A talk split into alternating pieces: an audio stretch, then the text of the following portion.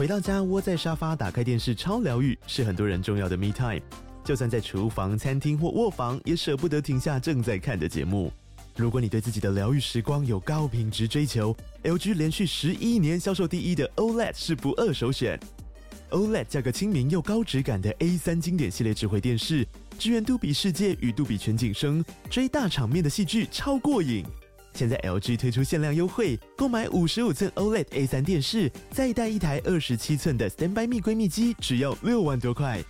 StandBy Me 闺蜜机内建 Netflix、Disney Plus 等影音平台，可以摆床边、餐桌，甚至顶楼露台，家中每处都可以成为你的专属娱乐空间。快到资讯栏了解活动详情，用最舒服的姿势把 LG 电视看起来。iPlus 爱家巨婴视光眼科团队由台大龙总眼科医师领航，是全台湾最完整的眼视光医疗团队。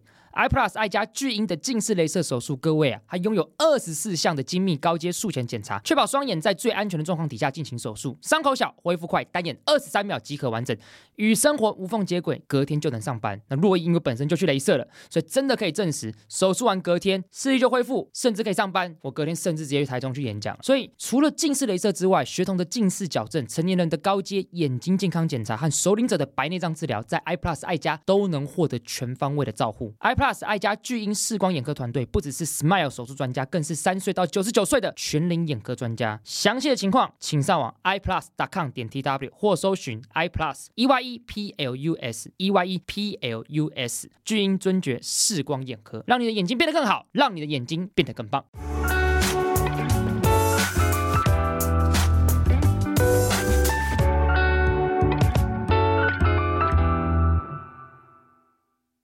我是贵智，你现在收听的是法科电台。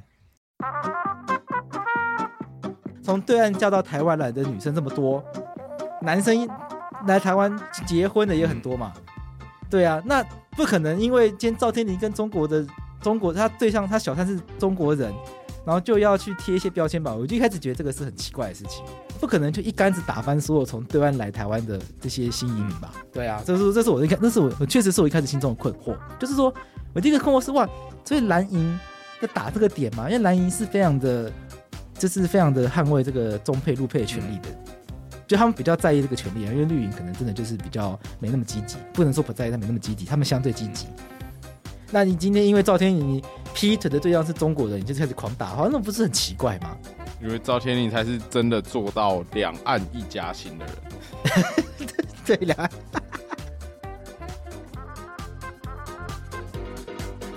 好，万圣节快乐！万圣节快乐！不过播出的时候早就已经过万圣节了啦。是啊，我们记录一下录音的时间。最近时事 run 的太快了啊！对对对，有可能播出的时候风雨之秋。看蓝蓝白合看起来就是我要请鸡排了，你看。嗯，对。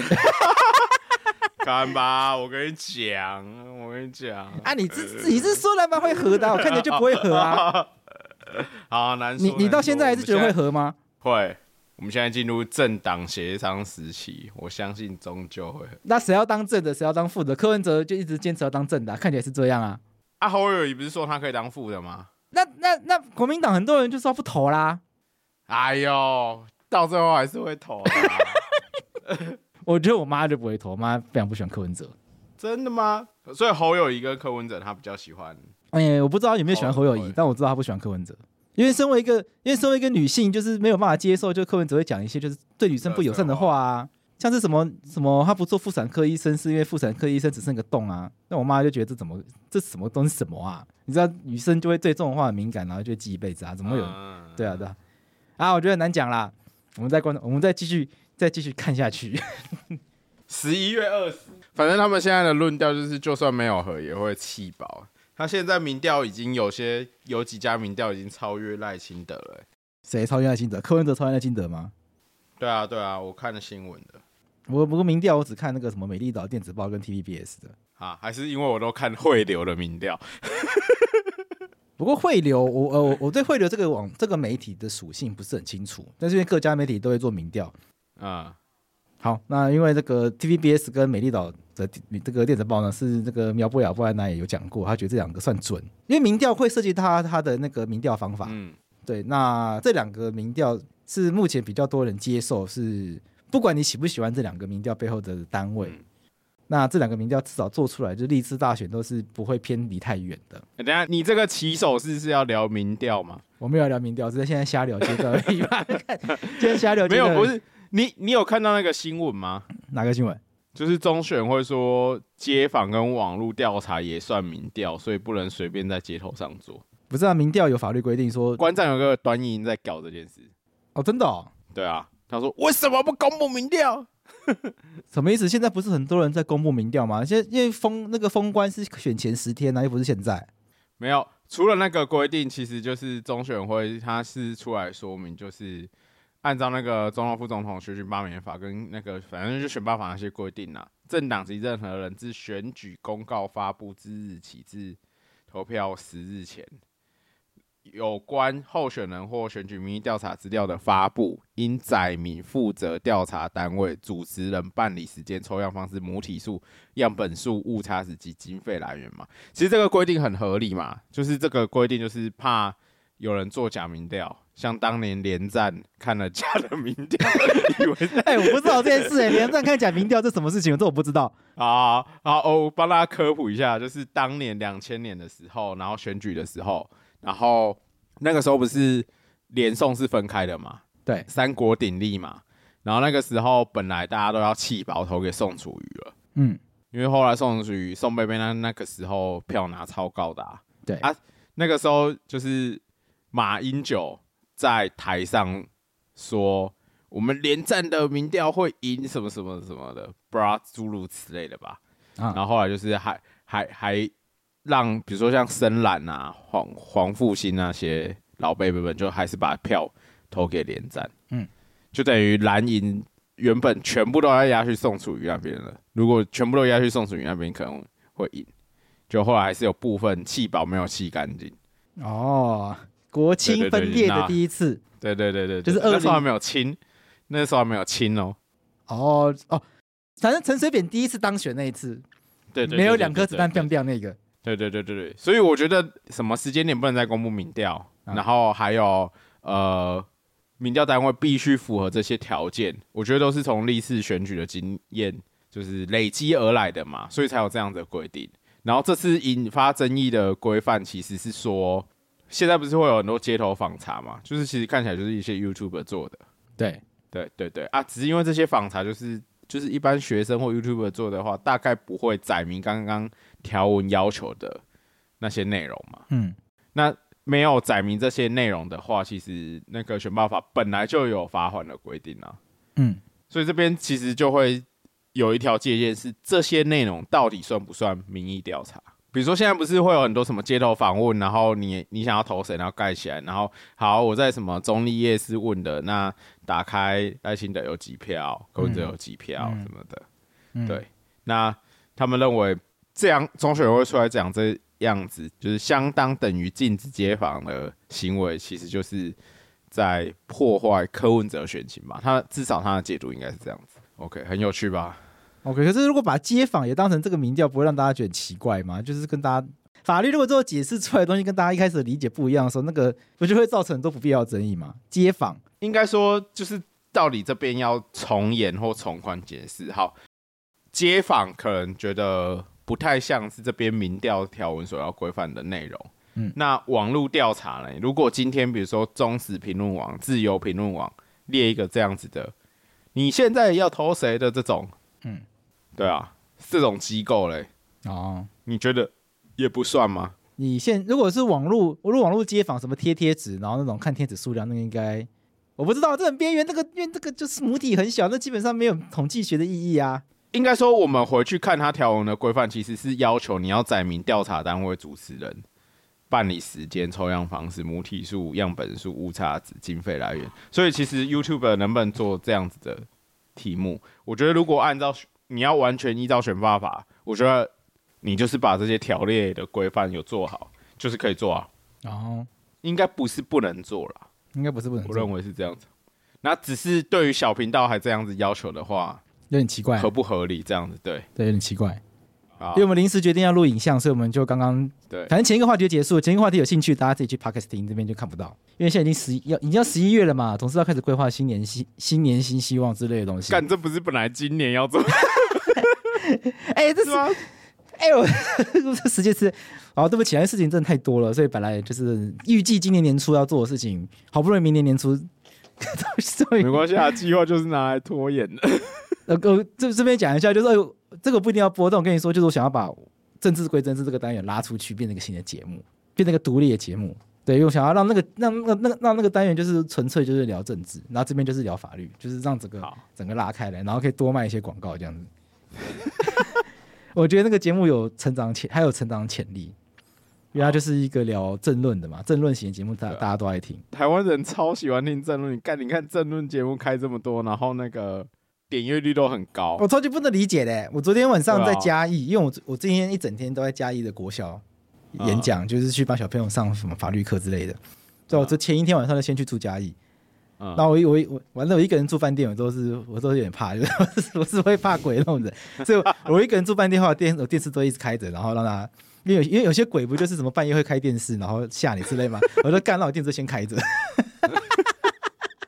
我操，把那那你开什么购物频道？那我又因为因为我通常就开新闻台，我想说这样一直播新闻，但不知道为什么那个我住的是那个我住的那个饭店，它的新闻台全都是一直在播政论节目的。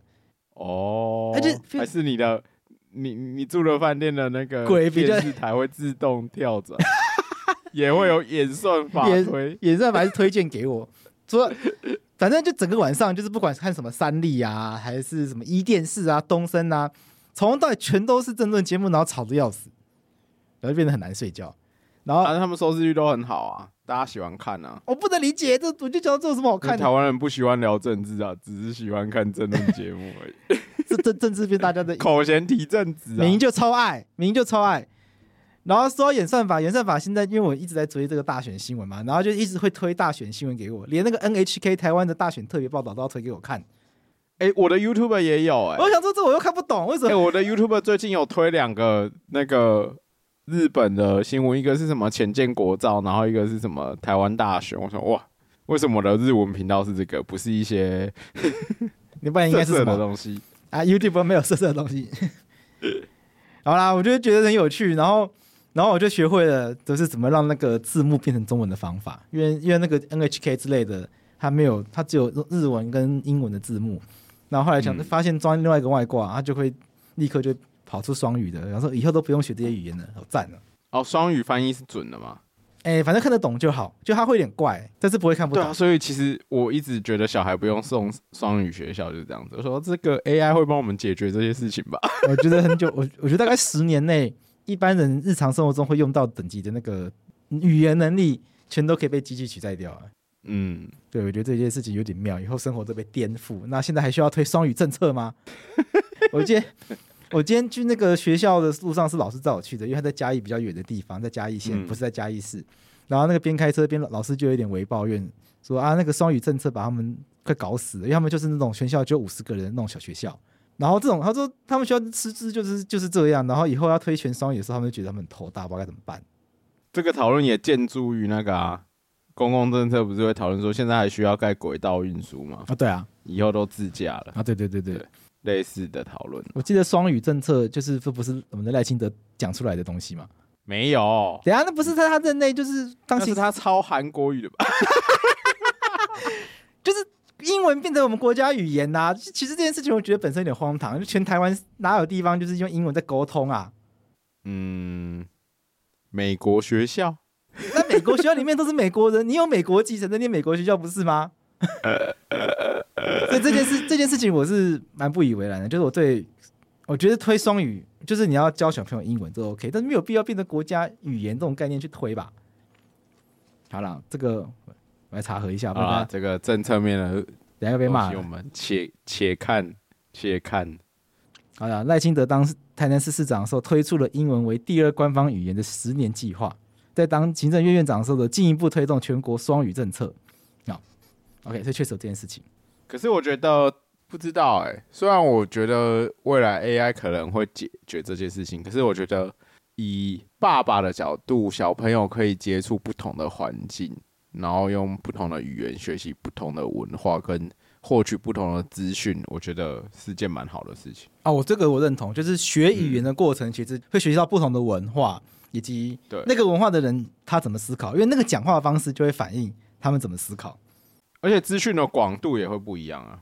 像我就是在学日文的时候，我就决定就是我就彻底对日本这个国家幻灭。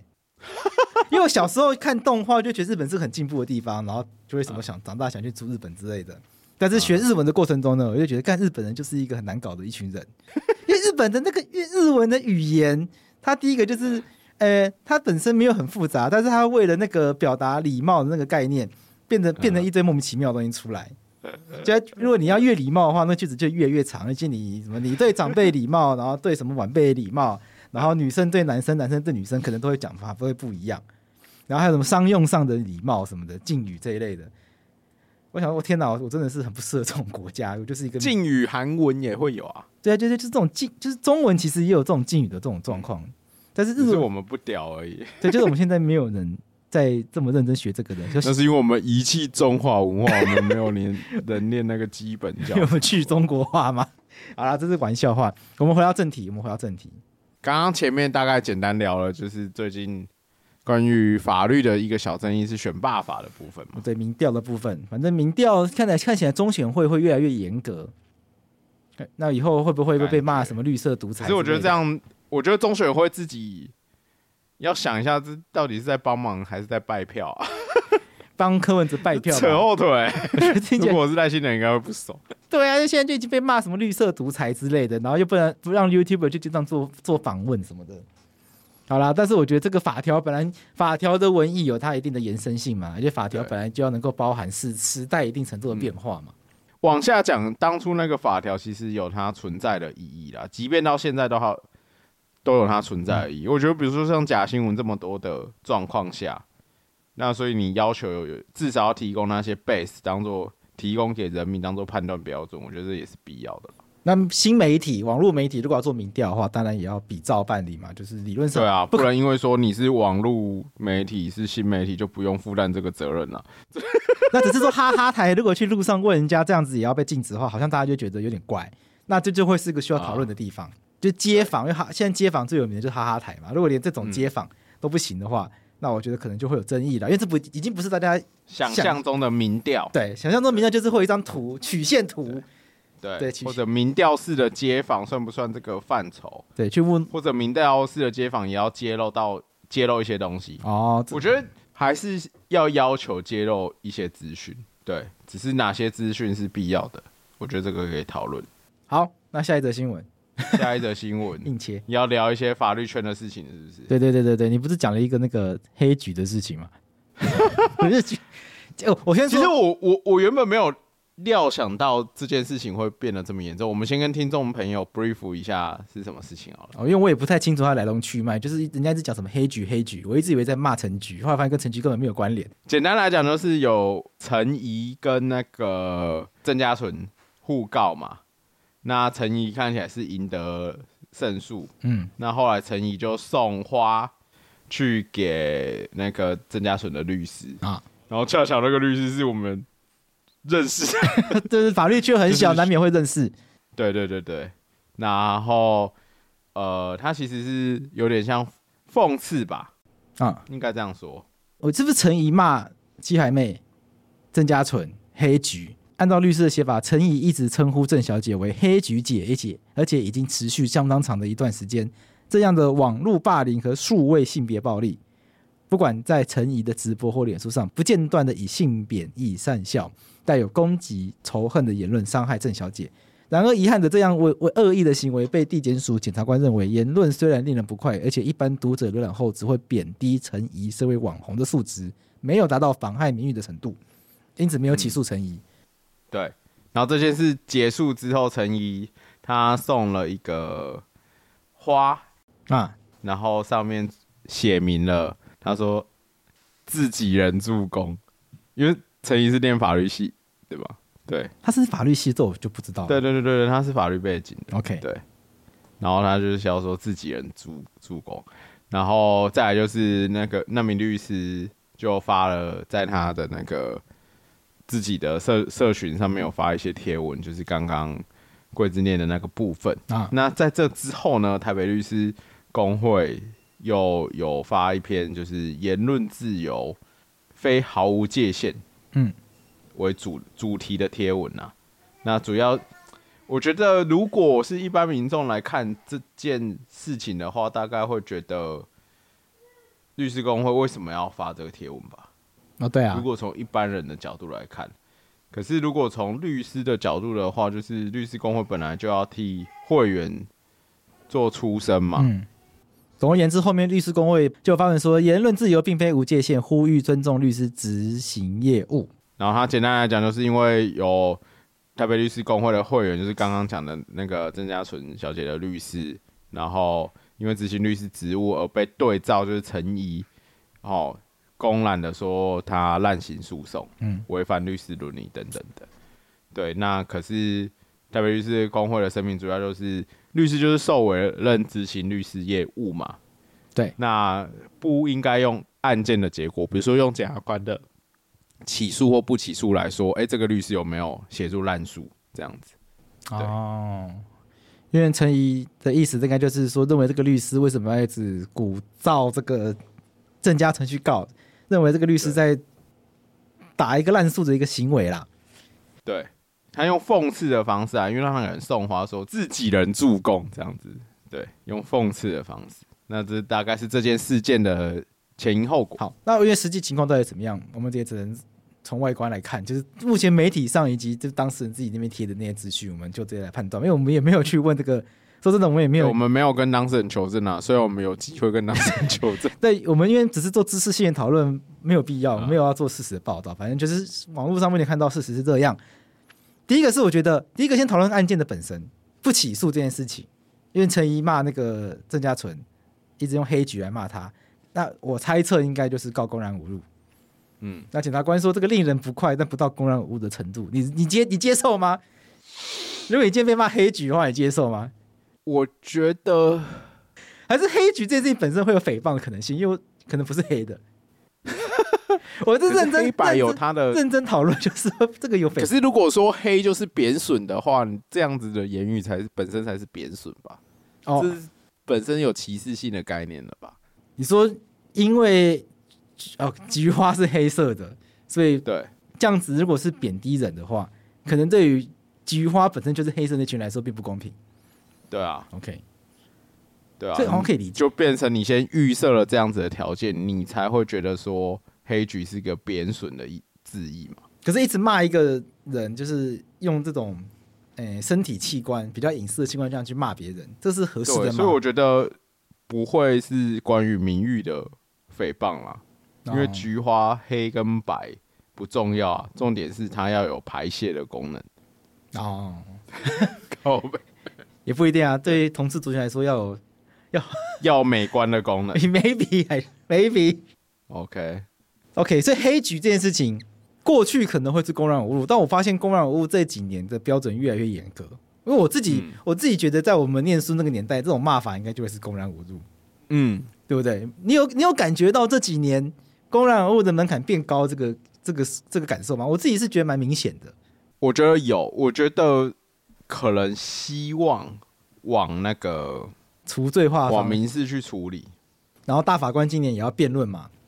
嗯，就是公然侮辱要不要除罪化？嗯，你自己怎么看这一题？你觉得公然侮辱适合除罪化吗？我自己是觉得适合除罪的啦。嗯，对啊，因为我觉得用刑事来规范没有意义。如果这样子的字词有贬损的话，赔终究是赔钱才是核心嘛。OK，对啊，所以你觉得骂人家黑局这种事情没有必要处罚，可是可以赔钱？对对对。可是回到这个检察官的这个部分，我觉得有。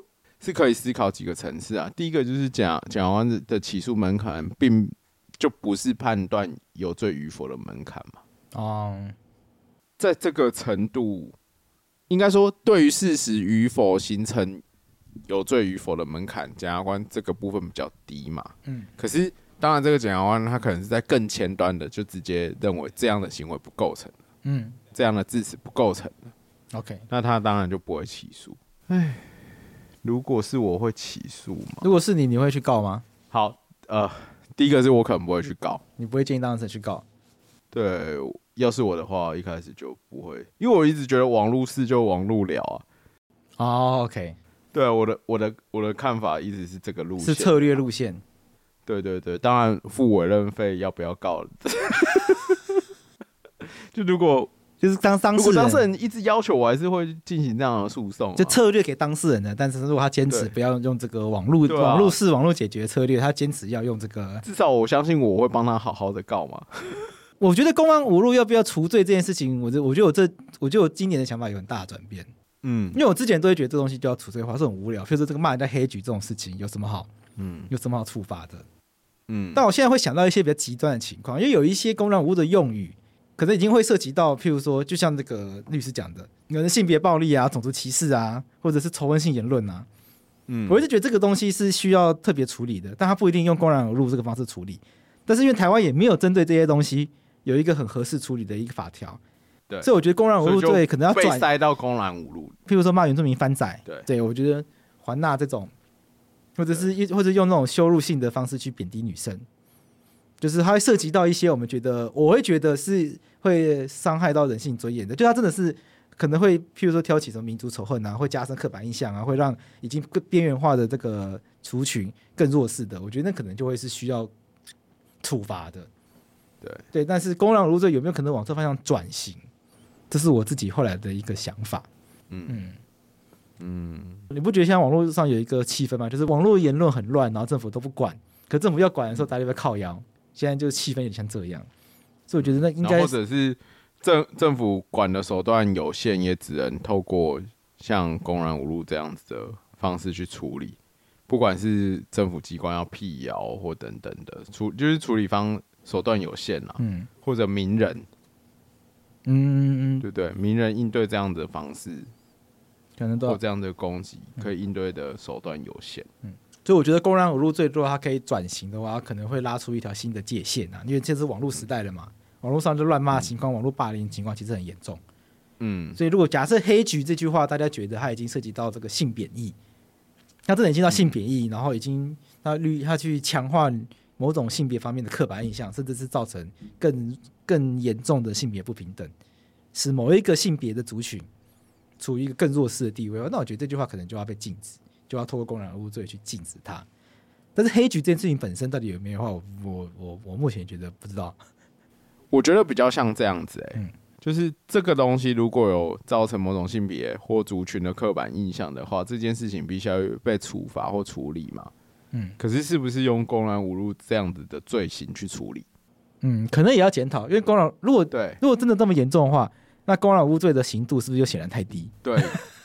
一个就是刑度，那另外一个是他的状况是在讲公然侮辱这样子，嗯，他不就是个人的感情名誉的受损这样子而已。因为原本这个东西要保护的是这个内容，保护让大家不要在公然的，不要在这个大众面前感觉到很难堪的这种羞这种感觉。对对对。可是我讲的东西就更像是要怎么样去。保护这个群，保护这个社会嘛，让这个社会不要因为很多的这种仇恨性言论或者是这种歧视性言论，嗯、让社会更加的分裂，让边让边缘的人更边缘等等的，又对对对，就变得好像要保护的对象又不太一样。嗯嗯，这是我的想法了。那看看，所以我觉得，即便要转向你那个方向的话，我觉得可能连条文的构成要件的条文规范的方式啊，都要另外再思考，嗯，可能都要修法来去讨论。嗯。那另外就是你刚刚讲的那个网络归网络这个策略嘛，嗯，我自己是很认同啦。哦，对啊，因为我觉得我一直觉得网络事就是网络聊，你不可能透过司法去解决。因为哦，对啊，网，但但但这是一个比较简，这是一个比较简化的讲法嘛，就是如果网络事真的很严重，譬如说什么 deepfake 啊，或者是什么新思面向流窜啊什么的，公权力的协助是很必要的。可是当这种网络上面乱骂的事情，就讲直接点，就是你去告他。你可能就只是助长他人威风而已嘛，对啊，对啊。今天其实去看那个检察官不起诉的这个理由，嗯、其实也没有输啊。因为检察官就是说这个人讲话很难听，然后就陈怡讲的话很难听嘛，然后大家听到，大家只会觉得陈怡是个没有素质的人。但是这个不，这个低素质的行为不构成犯罪而已。但是在网络上面就被曲解成啊，你就是一个败诉律师什么的啊，你这个郑家纯就是就是就是黑局之类的，在网络上就是这种不讲道理的地方。就我觉得不能在不讲道理的地方跟大家跟大家讲道理啦。如果他现在本来就不想讲道理的话，对啊，我我诚心的是真心是这样认为啦。但所以我觉得特别律师工会为什么要缴获这一区，我是觉得很困惑。就是哦，对，我觉得这个又是另外一个层次的问题了，因为我觉得像我们就有那种网络网络是归网络聊的想法，对，所以我们可能就会更在意说，假设我们今天发了一个声明之后，舆论可能的导向会是怎样子。如果从舆论的导向，可能也不会发这个声明呢、欸。就是他一定是公关效果不好的、啊。要管理工会的公关事宜的话，就我也不会发这个文。对，嗯，因为我觉得我记得律训的时候有上一堂那个车祸鉴定的课，嗯，然后那个车上车祸鉴定的课是警大的老师，我已经忘记他名字了。然后他就有讲一件事情，就是他在做车祸鉴定人，可是呢，他车上没有装行车记录器。为什么啊？他的原因是说，就是就以他的状况，他会觉得以他这个专业去做这些事情的话，很像欺凌人。你懂那种感觉吗？我不懂，我真的我真心不懂哎。比如说你是律师，然后你发生了一个车祸，那因为你是律师的角色，你有这些专业性，你更容易在比如说和解的过程中，透过你的专业去打压对方。就算你客观上没有要做任何打压，单独你这个身份就足够足以完成这些事情。就是我能力，我能力可能比对方好，对方可能真的就是一个没有学过法律的一般人，然后考考出了车祸，我撞到他，他撞到我，whatever，那我们到区公所调解。对，那当然我真的懂比较多嘛，那可能在这个 bargaining 的过程，我可能会比较占上风。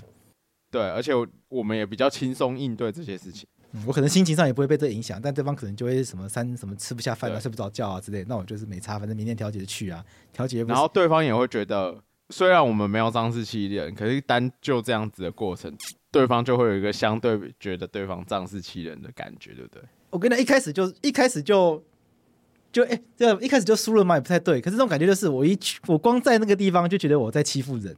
我大概可以理解这个意思，就是我，对对对对，我明明就只是当事人，但我在那边就有一种干我在欺负平凡老百姓的感觉。哦，那你看哦，你回到这个整个世界来看，就是就是陈陈怡到底也是就是一般的人，然后你运用了一个组织，就是律师工会算是一个组织嘛？对，然后组织去应对这件事情的话。对于一般人，可能就会有这种想法，会觉得说，啊，你们就是律师啊，嗯，你们就是啊，你们就是专业的，相互那种，你们就是拽啊，反正你们就专业啊，你你们就瞧不起别人呐，你们就说了算呐，对啊，就舆论一定难免有这种风向啊。嗯，那与其去淌这个，要是我真的不会选择这样子应对。我觉得工会发声明稿常常有一个想法，就会是想要去树立正确的价值观。啊，uh, 就是发生这样子的一个网络霸凌的事件，就是他告赢，就是这个人明明就骂人，然后他他赢了。那其实检察官理由也不是说他真的赢，就只是没有构成犯罪，不代表你的行为一定都是道德上可取的嘛。检察官意思是这样。嗯，那结果就那你还利用这个机会，就是在网络上兴风作浪，然后说什么律师是什么滥诉律师等等的。所以律师工会看起来想要利用这个机会去教育大家说，律师。帮当事人打诉讼，并不不能够用律师没有赢就说人家滥诉，嗯，有点想要看起来是有点想要利用这个事件去借机教育这个社会大众，然后也去端正视听啦。那这个这个这个初衷是很好的，但而且站在工会的立场，可能也得这样子做。但我但我觉得就是可能就是不会有这个效果，对，因为这件事情本身就很难有这个效果，因为当诉说的平台是一个律师是少数的平台，嗯，对啊，对啊。然后往转，然后这次转发出去的平台，然后这整件事情没有一个，他其实这件这整件事情没并没有一个就是可以理性讨论的空间嘛？对啊，对，所以你就变成，就你就是跳下来，最后就变成跳下来瞎搅和，然后被大家乱骂，然后写任何东西都会继续被曲解。对，哎，我真我衷心觉得这个声明稿可能不会帮到任何忙。嗯嗯，只会被大家，只会被这些网络上的这些乡民，就是继续抓拿去嘲笑等等的。那当然，嗯、当然，法律白话的立场，但是我们可以利用节目上跟大家讲，就是正确的观念就是，律师工会讲的那样，工会讲的东西是百分之百正确的，所以希望大家就听这几节。啊、至少我们这我们我每一集不是都号称有四万四万名听众吗？就是至少有四万人可以接收到正确的资讯。嗯、对，嗯，所以我觉得工会最正确方式就是来法白下一集也可以跟大家讲正确的。哎、欸，至少有四万个人会专会真心的知道，会真心的聆听，然后也会真心的思考这件事情。那不是就发个声明稿，然后往上面乱骂，然后整个就和稀泥这样，就泡烂的嘛，整个就有种泡烂的感觉。对啊，我觉得蛮可惜啦。可是我觉得真的也蛮难的，就是如何传达，然后如何平衡，然后如何保护自己行业的会员。嗯，对啊，我觉得我觉得工会某工会某种程度也是必须要保护自己职业的会员。好，我现在接下来就是要讲一些就是个人的心得啊，就是我觉得工会发声明稿这件事情，如果真的要做的话，那也要用网络的方式去做。第一个声明稿太长了哦，就一大堆字，谁要看？然后认真看。嗯你你说他们这，你说网络上真的，他已经没有公共理性讨论的空间了嘛？嗯，那你还写一大堆字，你一大堆字的下场就是你任何一句话都可以猜出来乱讲。所以第一个就是不应该写一大堆字，就是简单几句话，然后就是说啊，你们说这个律师。因为败诉就是烂诉，这是不对的，然后这样就结束了。对，不要给大，不要给大家一大，就要先做一个图，然后败诉不等于烂诉，对呀、啊，再做说明这样子。对呀、啊，败诉不等于烂诉啊，不然，不然照我们发文的逻辑可能会是这样子了。对啊，我们发文逻辑，如果真的要做的话，应该就是这样，就是简单扼要，然后讲到重点，然后结束。嗯，我个人对于台北律师公会的声明一向都觉得困惑，就是它很不像声明，它很像在写论说文。哦，对啊，不觉得很像那律师在写诉状吗？还第一点，第二点。而且已经分第一点跟第二点的，第一点超长。可是应该说，就是我们的平常工作的工作习沟通习惯是这样子沟通的。这这也是我的困惑，就是不是针对台北律师公会，就是针对所有法律文件，包括法院的判决啊、检察官起诉书啊、任何律师的诉状啊，大家都要求要分点分项。但是第一段可能写两页，第一点两页，那这第一点有时候跟没分一样啊。你变法院判决有些就是第一点，然后超长，然后就是用论文把它印出来的话，可能印三四张纸。然后第一点重点在哪里？对不对？那有时候对方诉状来，那怎么这么长？然后这你这个分点跟没分一样啊？这这是我对，这是我真，这是我真实的心声。就是哎，为什么为什么我们法律人的写作文化跟这个普罗大众真不一样？哎，我们那时候念英美法的时候，也会有一样的感觉吗？念英美法有没有一样的感觉？诶。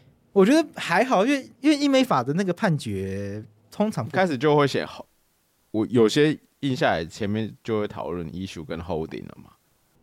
诶、欸，不过那是因为英美法课本本来就会，他会把文那个判决做适度的、啊、课本会稍微整理，他会把判决做适度的摘减，他把不要段落去掉。那我不敢说英美法的判决每一个都是非常的简短，就每一段都很简短。但我自己的经验就是我，我我我我看，因为我国际法组嘛，是看其他国家判决，什么国际法院的啊，然后英国的啊、美国的啊，可能看的稍微多一点。你会觉得那个分分点是比较合乎一般人阅读的习惯，节奏还有篇幅啊，对对对对对，应该说节奏跟篇幅，我觉得主要是这两个。对，台湾很喜欢，就是明明就分一点，它可能分好几点，然后每一点都超级长。我想说，这到底在干嘛？所以我现在也在克制我自己，就是，是这是中文本身的弱势，什么意思？就是这个，就像你刚刚讲说，用日文可能会要为了婉转，你会讲很多。那中文是不是为了把一件事情讲清楚，需要花很多字词才有办法讲清楚的语言？哎，也许是吧，我不知道，也许是吧，因为中文人家说是一个什么情境式的语言。它不，它不像西，它不像这个西欧语系的，就是一个文法结构非常鲜明的。嗯，就中文可能就是同样一句话，在不同情境它会有不同意思。嗯，大概是这个可能可能会这样状况。好了，那下一则，下一则，我们哎，下一则是什么？赵天理，那最后一题要叫赵天理。赵天，赵天你，这个我们到底要从哪个法律面要从？先聊法律面嘛，就是他他第一个他劈腿嘛。而是通奸除罪化啊，那就是民事问题啊。我们先，那不然我们先回顾整个事件好了。就赵天的这件事情，他是怎么，他是个怎么爆发的？如果赵天伦当下就是踢爆什么中国在哪边有部署什么飞弹，他其实是逆逆间谍，有用有用，这个有用了吧？有用有用。原来他跟人家上床是为了要帮台湾建国，哇哇，整个整个整局又翻回来，黄杰就不用选了。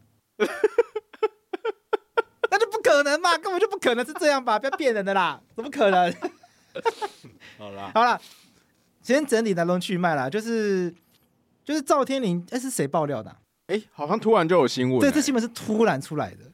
对，而且我不知道，我看一些政论节目，我看 暴露自己也是无无知的政论节目的喜好者，没差了。然后他就说，好像好像十几个媒体都有都有这个新闻，就它是一瞬间突然很多一起爆的。对，然后有图。呃，这个很精彩，这个完全就是以前看苹果日报会有的那种。对，那时候苹果日报也有，我记得也有一个蓝营的立委也是这样子去上摩铁的时候，然后就是那个图被拍到，我就超劲爆的。但每一个媒体都写媒体报道，都没有人知道写是哪一家媒体开始报道的。对啊，所以有可能是大家都有收到爆料者的报道。嗯，然后就是他有跟一名中国籍女士。对，然后有发生婚外情。对，第一个部分，如果纯就法律，婚外情的部分大概也没有什么好讨论的啊。一是通奸已经除罪化，然后再就是可以提起损害赔偿诉讼的主体就只有他太太嘛。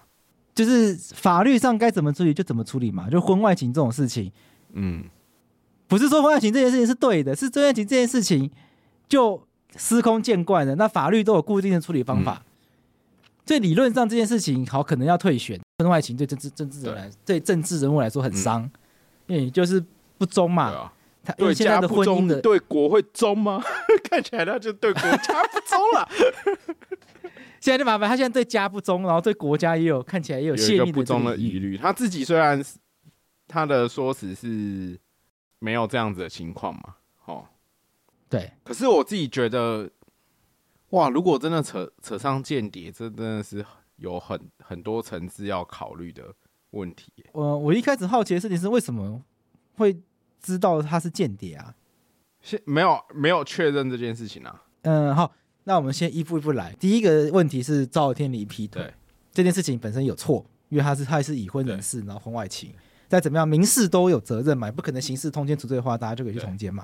我们的社会还没有接受到这件程度嘛？如果你是一个想要去推动更解放的社会，或者是更自由社会化，那你一开始在当政治人物的时候，你就要大方的讲啊，我这个政治人物，我就是支持性解放。我觉得支持性解放，我就支持的就是我们就是婚姻这个概念应该要被解构。简单来讲，你都是被当吹两根手蒙你。对啊，你不能就是一方面呃又利用这个传统的婚姻价值去得到一些好处。嗯就去砸这个锅，中国的砸锅论，对啊，所以这个第一个赵天麟劈腿，我觉得这个需要被批评的地方没有问题。然后再是赵天麟跟中国籍女士劈腿，这这这我我一开始吗？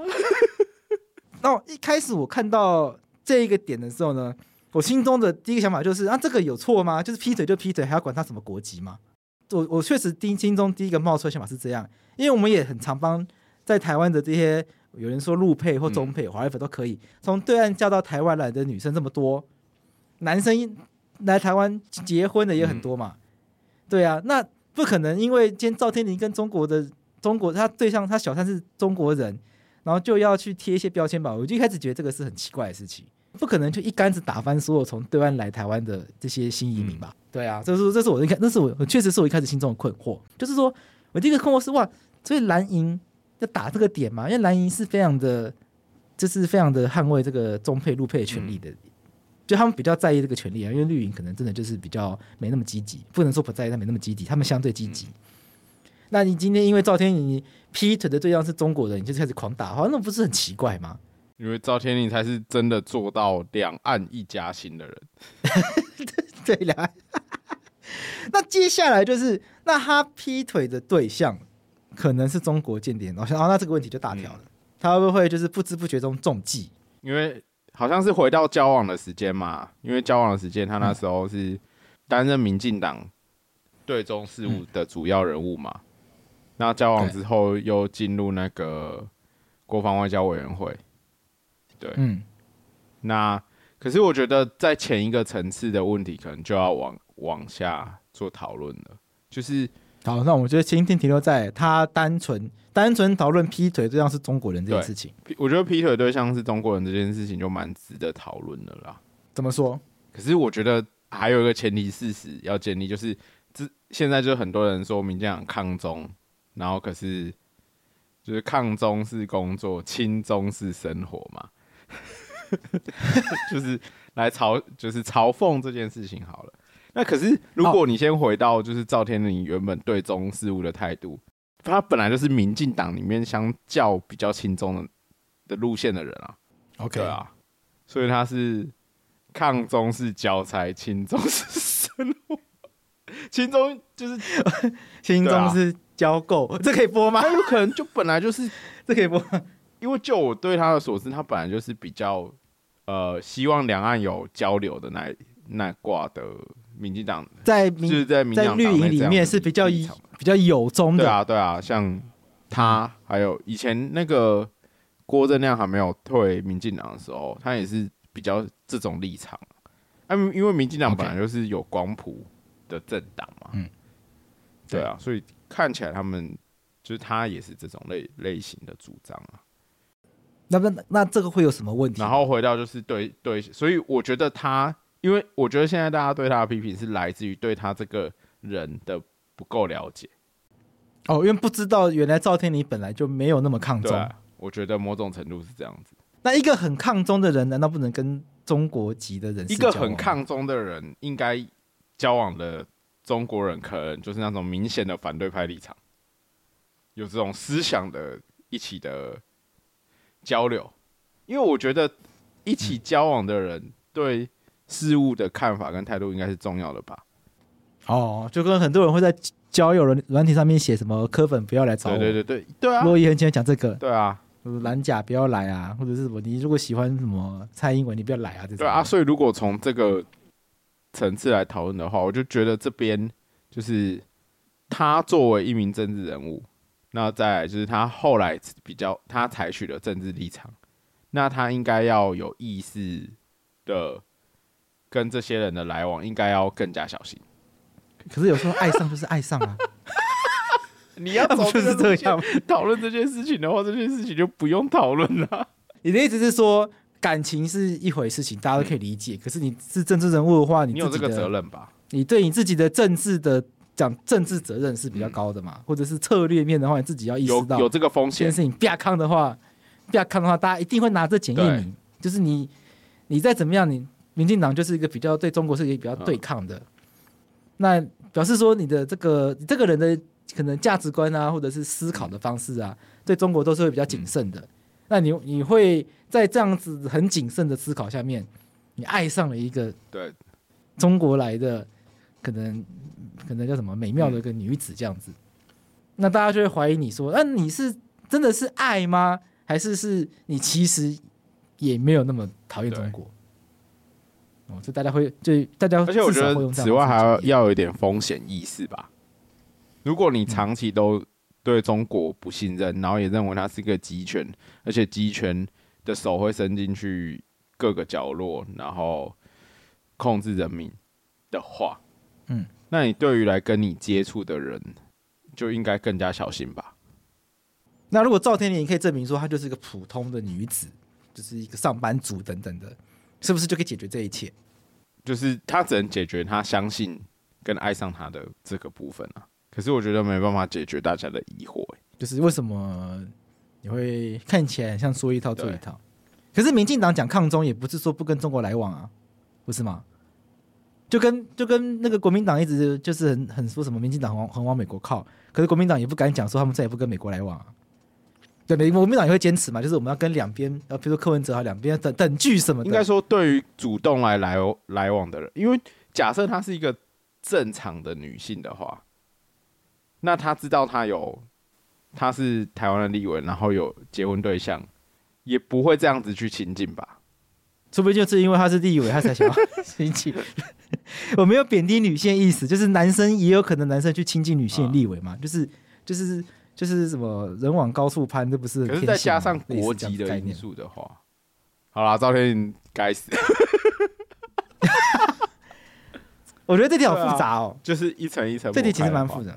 对，好，所以你觉得光是在没有中国间谍这个因素的地方，你就会觉得很值得、很需要检讨。我觉得身为对对就要思考了。因为不应该说没办法确定他是不是间谍。可是他作为中国籍的这个角色，你应该要有意识到他可能是间谍。哦，好困难哦。所以假设今天先假设好了，假设这个女的真的是间谍，那赵建林被骗，那就这样子啦。那就看他有没有确保他的秘密有没有按照国家安全的相关规定去进行啊。因为他他是不是间谍不是重点嘛？那是你有没有跟不该透露的人透露相关的讯息才是重点嘛？然后穿什么缠绵悱恻的时候，不小心讲出一些不该讲的情话。对啊，哇，这题好难。我觉得这边才是判断的核心。那如果今天他外遇的对象是美国人的话，会不会责难少一点？我觉得会。对，多少是会。我觉得多少还是会吧。如果回到间谍这题啊，哎，我很喜欢，就是有一部韩剧叫《阳光先生》，然后他讲的是韩。韩国就是建国初期的故事，不不是大韩民国建国初期，而是更早以前，就是韩国，然后由日日本开始侵韩的那段时间。哦，那里面呢有一个间谍，其实是美国人，就是他是美国人，可是他帮日本拿韩国的资讯，这样子，大概是这样的状况。所以回回到。间谍这题的话，我觉得国籍不是唯一的判断因素了，很难哦、嗯。我觉得这题蛮难的，我觉得这里蛮难的，因为我会觉得，因为我真的会觉得，如果只是单纯的中国人跟中国人劈腿就要被责难的话，好像会有点太严格。我会觉得太，我会觉得有点太严格啦、啊。你看这个时候保守主义超好用的，你直接从劈腿就应该被受责就开始的话，就不用讨论 这一题了。真的，就是反正你劈腿就该死了，就结束了，拜拜，后面都不需要处理了。好像是《镜周刊》爆料的，对对对，《镜周刊》的标题是“独家爱家立伟大崩坏，甜蜜有九份三人行”，赵天林中国女密友来台管道曝光。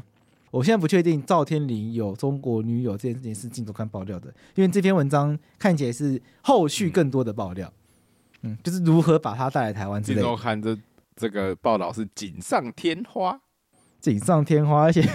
就是带他们两个来台湾做医美，哦，而且我觉得大家很难不往那方面想啦，对啊，就是因为这是一个十多年前的事情，十多年前的事情，就是交往啊，他不是去年二零二零什么这种时候，他是更早以前了啊，然后他在这期间选过这么多次局，然后这个时间才爆。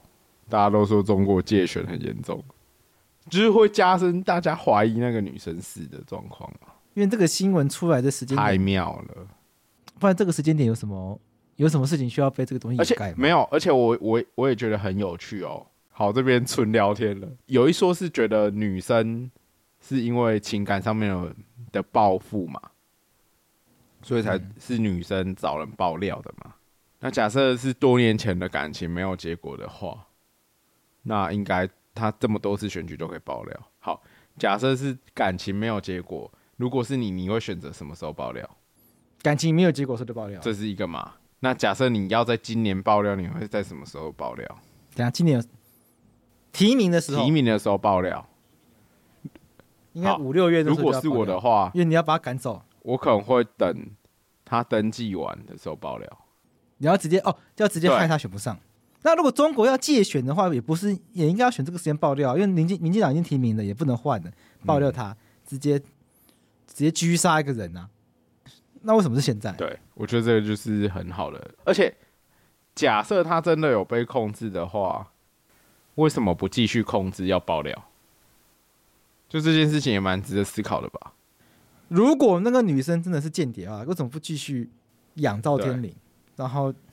可是他们就分手了，啊，不需要养赵天林了。对对对对对，可是赵天不是已经跟他赵天麟不是已经跟他分手了吗？这、啊、也没得养了，不是吗？就是这个，可是还是可以拿这件事情威胁他，啊。哦，就是你不听我的话，我爆料，啊，对不对？往下细细思极恐，就是要想这些事情啊。如果如果他真的是要借选的话。那为什么在这个时间点做爆料这件事情？嗯，我觉得介入选举的话，这个时机让你觉得困惑，因为这个时机还可以换将，然后现在换黄杰上来，感觉也不弱，哦、对不对？感觉黄杰上来接这个位置也不一定会输，虽然说已经起步很晚，可是黄杰本来就是在议员的选战也赢得很漂亮，对，所以也不一定会输。不知道为什么在这个，可是在这个时间点爆料，就真的只是为了影响立委这个层次的选举吗？我觉得不是啊。那不然打什么？打打赖清德？啊、把赖清德感觉是这种方向啊。把赖清德的民调打下来、嗯、是怎样？可以促成蓝白合吗？可以啊。有这个有这个关系吗？然后同一时间，中国又在查富士康的账，啊、也在打锅，一边打那边打锅、啊。哇，我们已经变阴谋台了。这些就是聊天，大家听听就好，真大家听听就好。因为我们、就是、如果后面真的有人下一部很大的盘得起，就是如果我拍一部电影，就是要这样、嗯、这样拍。我就跟大家分享，是我们看这些事情的方式，嗯、就是我们会想这么多，但是我们也都知道，这都是没有办法查证的，所以我们就是也不会真的就是把它当成一个定论。嗯，就是我们会继续观察。可是我觉得，至少我们刚刚想的那些事情是蛮值得思考的。假设我们推定它是间谍的话。那为什么在这个时间点，还、啊、有哪些好处跟坏处？对间谍本人来说有什么好处跟坏处？对间谍所属的那个组织有什么好处跟坏处？对，这些都要盘点吧。就是为什么这个时间要打这张牌？嗯、而且同一时间，假设他是间谍的话，他他所属的那个组织就是中共嘛。嗯、中共同一时间在中国打富士康牌啊，显、嗯、然就是要恐吓郭台铭，你再继续学下去试试看。大家的解读是普遍解读是这样。那、嗯、假设郭台铭不选，然后赖清德民调下降，掉下来，然后蓝白又合，干，但是我们又要被说是绿营侧翼啦。好啦，可是我觉得从至少从这个新闻事件可以得知，就是其实如果你纯粹从国安的角度来说的话，其实政治人物的私德是真的要被很严重的检验了。哇，这点大家看纸牌屋就知道了啊！第一季还第二季，就是那个 Russell 那个州长有没有？对啊，啊私生活是很重要的。啊，简单来说就是你要玩政治，赵天麟你要玩政治，那你还去给玩政治？人要管鸡鸡啊？你鸡鸡管不好，然后还玩一个风险这么大的，下这么大一盘棋，啊、就变成人家的棋子了。讲难听点这样。嗯对，反正赵天麟这件事情呢，我觉得他本人一定要受到一定程度的谴责。然后我我也觉得应该要做相关的调查了。然后他他有没有因为这个过程导致台湾有这个国安泄密风险，也应该查，这个都没有问题。那对我们刚刚讲那一大串阴谋论呢，完全不是要帮赵天麟怎么洗白什么的，没有，他该负的责任就还是要负。只是我们两个会觉得这件事情背后可能还有更多好看的东西。好期待哦！我们很想知道后面有什么。会不会还有更多的资讯会跑出来，让我们知道整件事情到底他怎么会，就是为什么这个时间点会有这个事情？我相信赵天林有小三这件事情，不可能是现在才突然有人发现的啦。我的想法也是这样子，这是我的，这是我的想法。而看起来很多这种丑闻啊、八卦啊，他都是先拿在手上，需要的时候再拿出来打。啊、什么秦刚也是啊。嗯那中国不是我那中国秦刚也是这样子啊，像这个赵天林这件事情爆发之后呢，我就问江浩又说：“哎、欸，你觉得他会变成台湾版的秦刚？”然后我说：“你是在懒叫比给推 啊？”因为秦刚就是在美国生小孩，然后被中国认为他不忠诚啊，中国是拿着当当理由把他赶走的、啊。那赵天林现在跟一个中国女的，就是搞一些呃婚外情之类的，也会被那个男的绿都不讨好的、啊，反正就觉得哎，怎么就是嘴巴上说抗中，然后实际上搞一些其他的，嗯、就是会有忠诚度的问题出来。我那时候想法是这样，哎、欸，这个可以比较点在这边，然后将会又嗤之以鼻，这这这这不能。我觉得这这两点完全不一样，因为感觉秦刚那个就是除了忠诚度，还有其他更多的问题啊。对啊，哦、嗯，也不知道赵天麟有没有其他问题，就是人家为了把他赶走，故意这个时间打这个牌。哦、现在还有个阴谋论啊，就是黄杰想要选啊。我今天看新闻，就有人去说这个其实是黄杰的阴谋，要把赵天林赶走，他要选。黄杰这么强哦。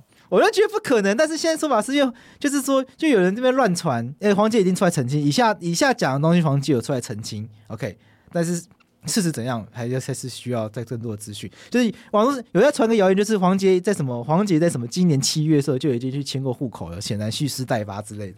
那黄杰今天有出示他身份证，说没有，他十他昨天才去换新的身份证。就是根本没这件事情。反正现在网络上有这样谣言，然后杨芳杰昨天有出来澄清，所以看现在这种这种谣言就是会满片飞。所以就扣回一开始的标题：为什么民调需要 设定这么多规范？哎、欸，啊、真的耶！因为因为如果打这些事情，但是根本没有民调可以出来的话，嗯、根本就也不用打。因为现在就是打这些东西，民调会上会下，就会影响选情，嗯、会团结士气什么的，会会会会会溃散军心之类的。啊、好啦，以史为终，以终为始。OK，好啦，民调这件事情，嗯。在新闻学界有非常多的讨论呐，嗯、那我也那这真心建议大家民调就是参考，不要把它太认真。哎、欸，其实我一直很好奇一件事情，就是大家会看着民调去投票，这点我真的是我是打从心底不理解这件事情。我觉得民调就是要操作弃保而已啊。譬如说我故意让你的民调很高，然后你的支持者就会比较有信心，他可能就会懒得出来投票，哦、就他就会意外落马。哦、民调它会是一种选举工具啊，你看。结果大家还是用民调作为初选的机制。可是柯文哲不是说民调很好用吗？我支这个议题，我支持金普聪，我已经多次表达了。诶、欸，我我觉得金普聪的做法当然比较好，但我觉得实际上就是两个月内做不到，你没办法想出一个怎么做这件事情是让民众党觉得它是公平的。不然台湾如果有制度都这样做，民进党也这样做，国民党也这样做，以后民众党时代力量都这样做的话，我觉得当然很好啊。但是你说两个月内突然要搞这件事情，我觉得怎么可能？而且，他根本就不到两个月吧？他就是九十月初开完会，然后说十一月底、十一月初就可以做这件事情。我想说，棒普也怎么可能？太困难的啦！啊，最近还有什么法律新闻吗？最近好像没什么法律新闻，对不对？最近有什么法律新闻？欢迎大家，欢迎大家订阅我们的 IG，我们每天都会更新一则法律白话新闻。我们如果要分享的话，我们最近有一则印度最高法院驳回同婚，就是同婚这件事情呢，在台湾是大法官用释宪的方式让同婚在台湾合法化。那同样这件事情呢，在印度出现了不同的结局。印度的最高法院认为，同婚这件事情呢，应该要用国会来决定。那最高法院不能够对这件事情表达意见。简单来说就是这样。哦、所以要不要同婚这件事情呢，给国会决定。那最高法院不能用判决来决定应该要或不要。印度是内阁制的国家吗？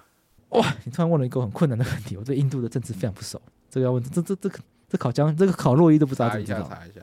我记得是吧？因为印度是总理不是吗？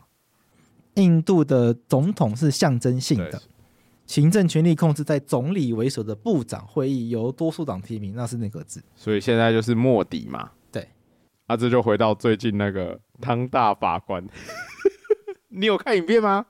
哦，我看到那超好看的，那我我来不及备份，它就被删掉，就很可惜耶。啊、不知可能很多听众不知道这件事情，反正那个汤德的这种大法官他，他还他有在台大上宪法课，因为他已经卸任了啦。他前大法官，本来他的教学风格，哎、欸，你们那届有被他教到吗？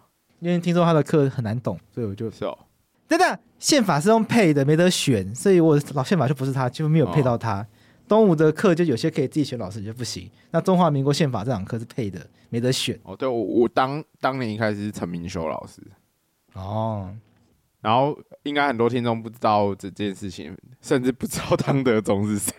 对，除非是法律系的学生，那他是呃中华民国的前大法官，然后他有在台大任教，嗯、然后他以前也有在东吴任教这样子，然后他最近呃他有一个 YouTube 影片，然后是在评论就是呃内阁制，就是柯柯文哲提出内阁制的这个主张，对，然后那个小编一开始帮他先上了一段影片，哦，里面之老师个人色色彩之风格。很强烈，很好笑，对。然后可是后来，因为就是毕竟上传到网络上，然后又有老师过往的这种大法官身份，那可能小编觉得不当，嗯、就把一些我觉得比较幽默的地方 剪掉之后，再重新上传。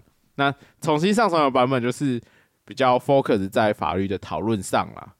那其实就是跟我们，诶、欸，我们之前评论那个字的部分，我觉得老师是的确有他。专精的地方，我们之前讨论可能比较有些地方，至少我跟你录的时候没有讨论到了，就是那个字其实反而容易造成除了动荡以外，然后反而不会有相互制衡的的状况。老师言简意赅，他那段影片直接点破这样的状况了，就是按照民众党的主张，他提出那个字。是觉得目前蔡英文政府一党独大，专横，三权不分立，没有相互制衡。那可是你提出一个那个字，那个字是行政等于立法的制度，何来制衡？对啊，嗯，我觉得很就很容易理解这件事情。那汤当大法官啊，在课堂上有再三强调，不是要针对柯文哲或朱立伦或者是赖清德等等，还是针对他们发表的政策政见，对，去讨论，利用宪法的理论去讨论。应该说，利用宪法的角度来说，就是你提出的政策，其实应该是有跟你所批评的内容应该有矛盾之处了。很推荐大家去看那个影片，很精彩，推荐大家去看。而且我觉得那个频道影片都很值得看。就是对啊，汤大汤大法官的宪法教师权什么的，里面也都有很详尽的讨论。人家毕竟是当过大法官的人，是法学非常深厚的前辈。好，那你看吧，就是网络世界就是一滩烂泥啊！你看汤汤德宗大法官上宪法课，丢到 YouTube 被乱骂。那你你小小一个台北律师工会在那边想要去树立什么价值观？我看网络世界很难呐、啊。网络世界就是这样，跟 cheap 讲的一样，就很 cheap。我的心情一直都是这样，所以我非常珍惜，就是我们至少还有四万个听众，四万名听众愿意跟我们一起很认真的就是聊这些东西。好，对对对，好了，那我们今天这集就到这边，我们下次再聊。好，拜拜。拜